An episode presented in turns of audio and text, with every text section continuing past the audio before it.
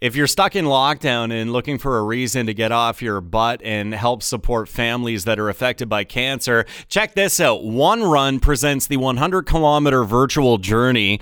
Joining me on the show is Theresa Carrier. Before we talk about OneRun, I want to ask you uh, during your time in lockdown, have you acquired any new skills that you may not have had going into this? Uh, I'm not very technical. so my kids are teaching me how to do things on the computer and on the laptop, and I'm I'm learning some uh, social media techniques now. So.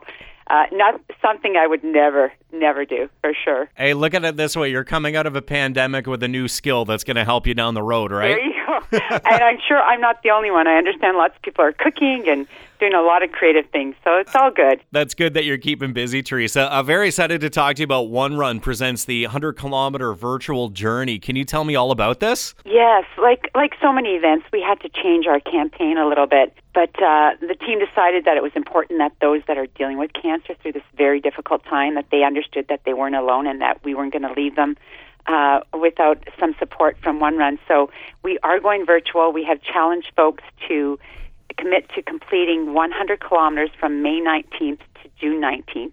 And they can run that, they can walk it, they can cycle it. They, uh, we know there's a lot of folks outside, you know, enjoying family time together. So we thought this was a good opportunity to keep people active and maybe to focus on something uh, that's uh, more positive, more productive, and in, in knowing that uh, every step they take, that they are supporting those that are dealing with cancer. I will be running 100 kilometers on June 19th. The uh, 100 kilometer uh, virtual, we're expecting that there's going to be a lot of creative ways that people are going to complete those. we're going to have special challenges throughout the month where they can earn extra kilometers or bonus kilometers. So we're hoping to provide something that's fun for the entire family. We uh, support two organizations, Wellspring and Child ChildCan, and uh, both organizations provide a lot of assistance for uh, not only those that are dealing with cancer, but their entire families. So they offer a lot of support we thought that was really important. So we're hoping that we do raise some money. We understand that things are tight for a lot of families, so we're sensitive to that. But as far as the 100 kilometer virtual, that's free. They can register, go on our website, okay. and uh, uh, anybody can join in. There are opportunities to win some prizes by collecting pledges, so there's an opportunity there. And we're also, of course, whenever we can, looking for those that are um, willing to donate and share some generosity with those those organizations that need some help. So you mentioned that you're going to be running the 100 kilometers in support of OneRun.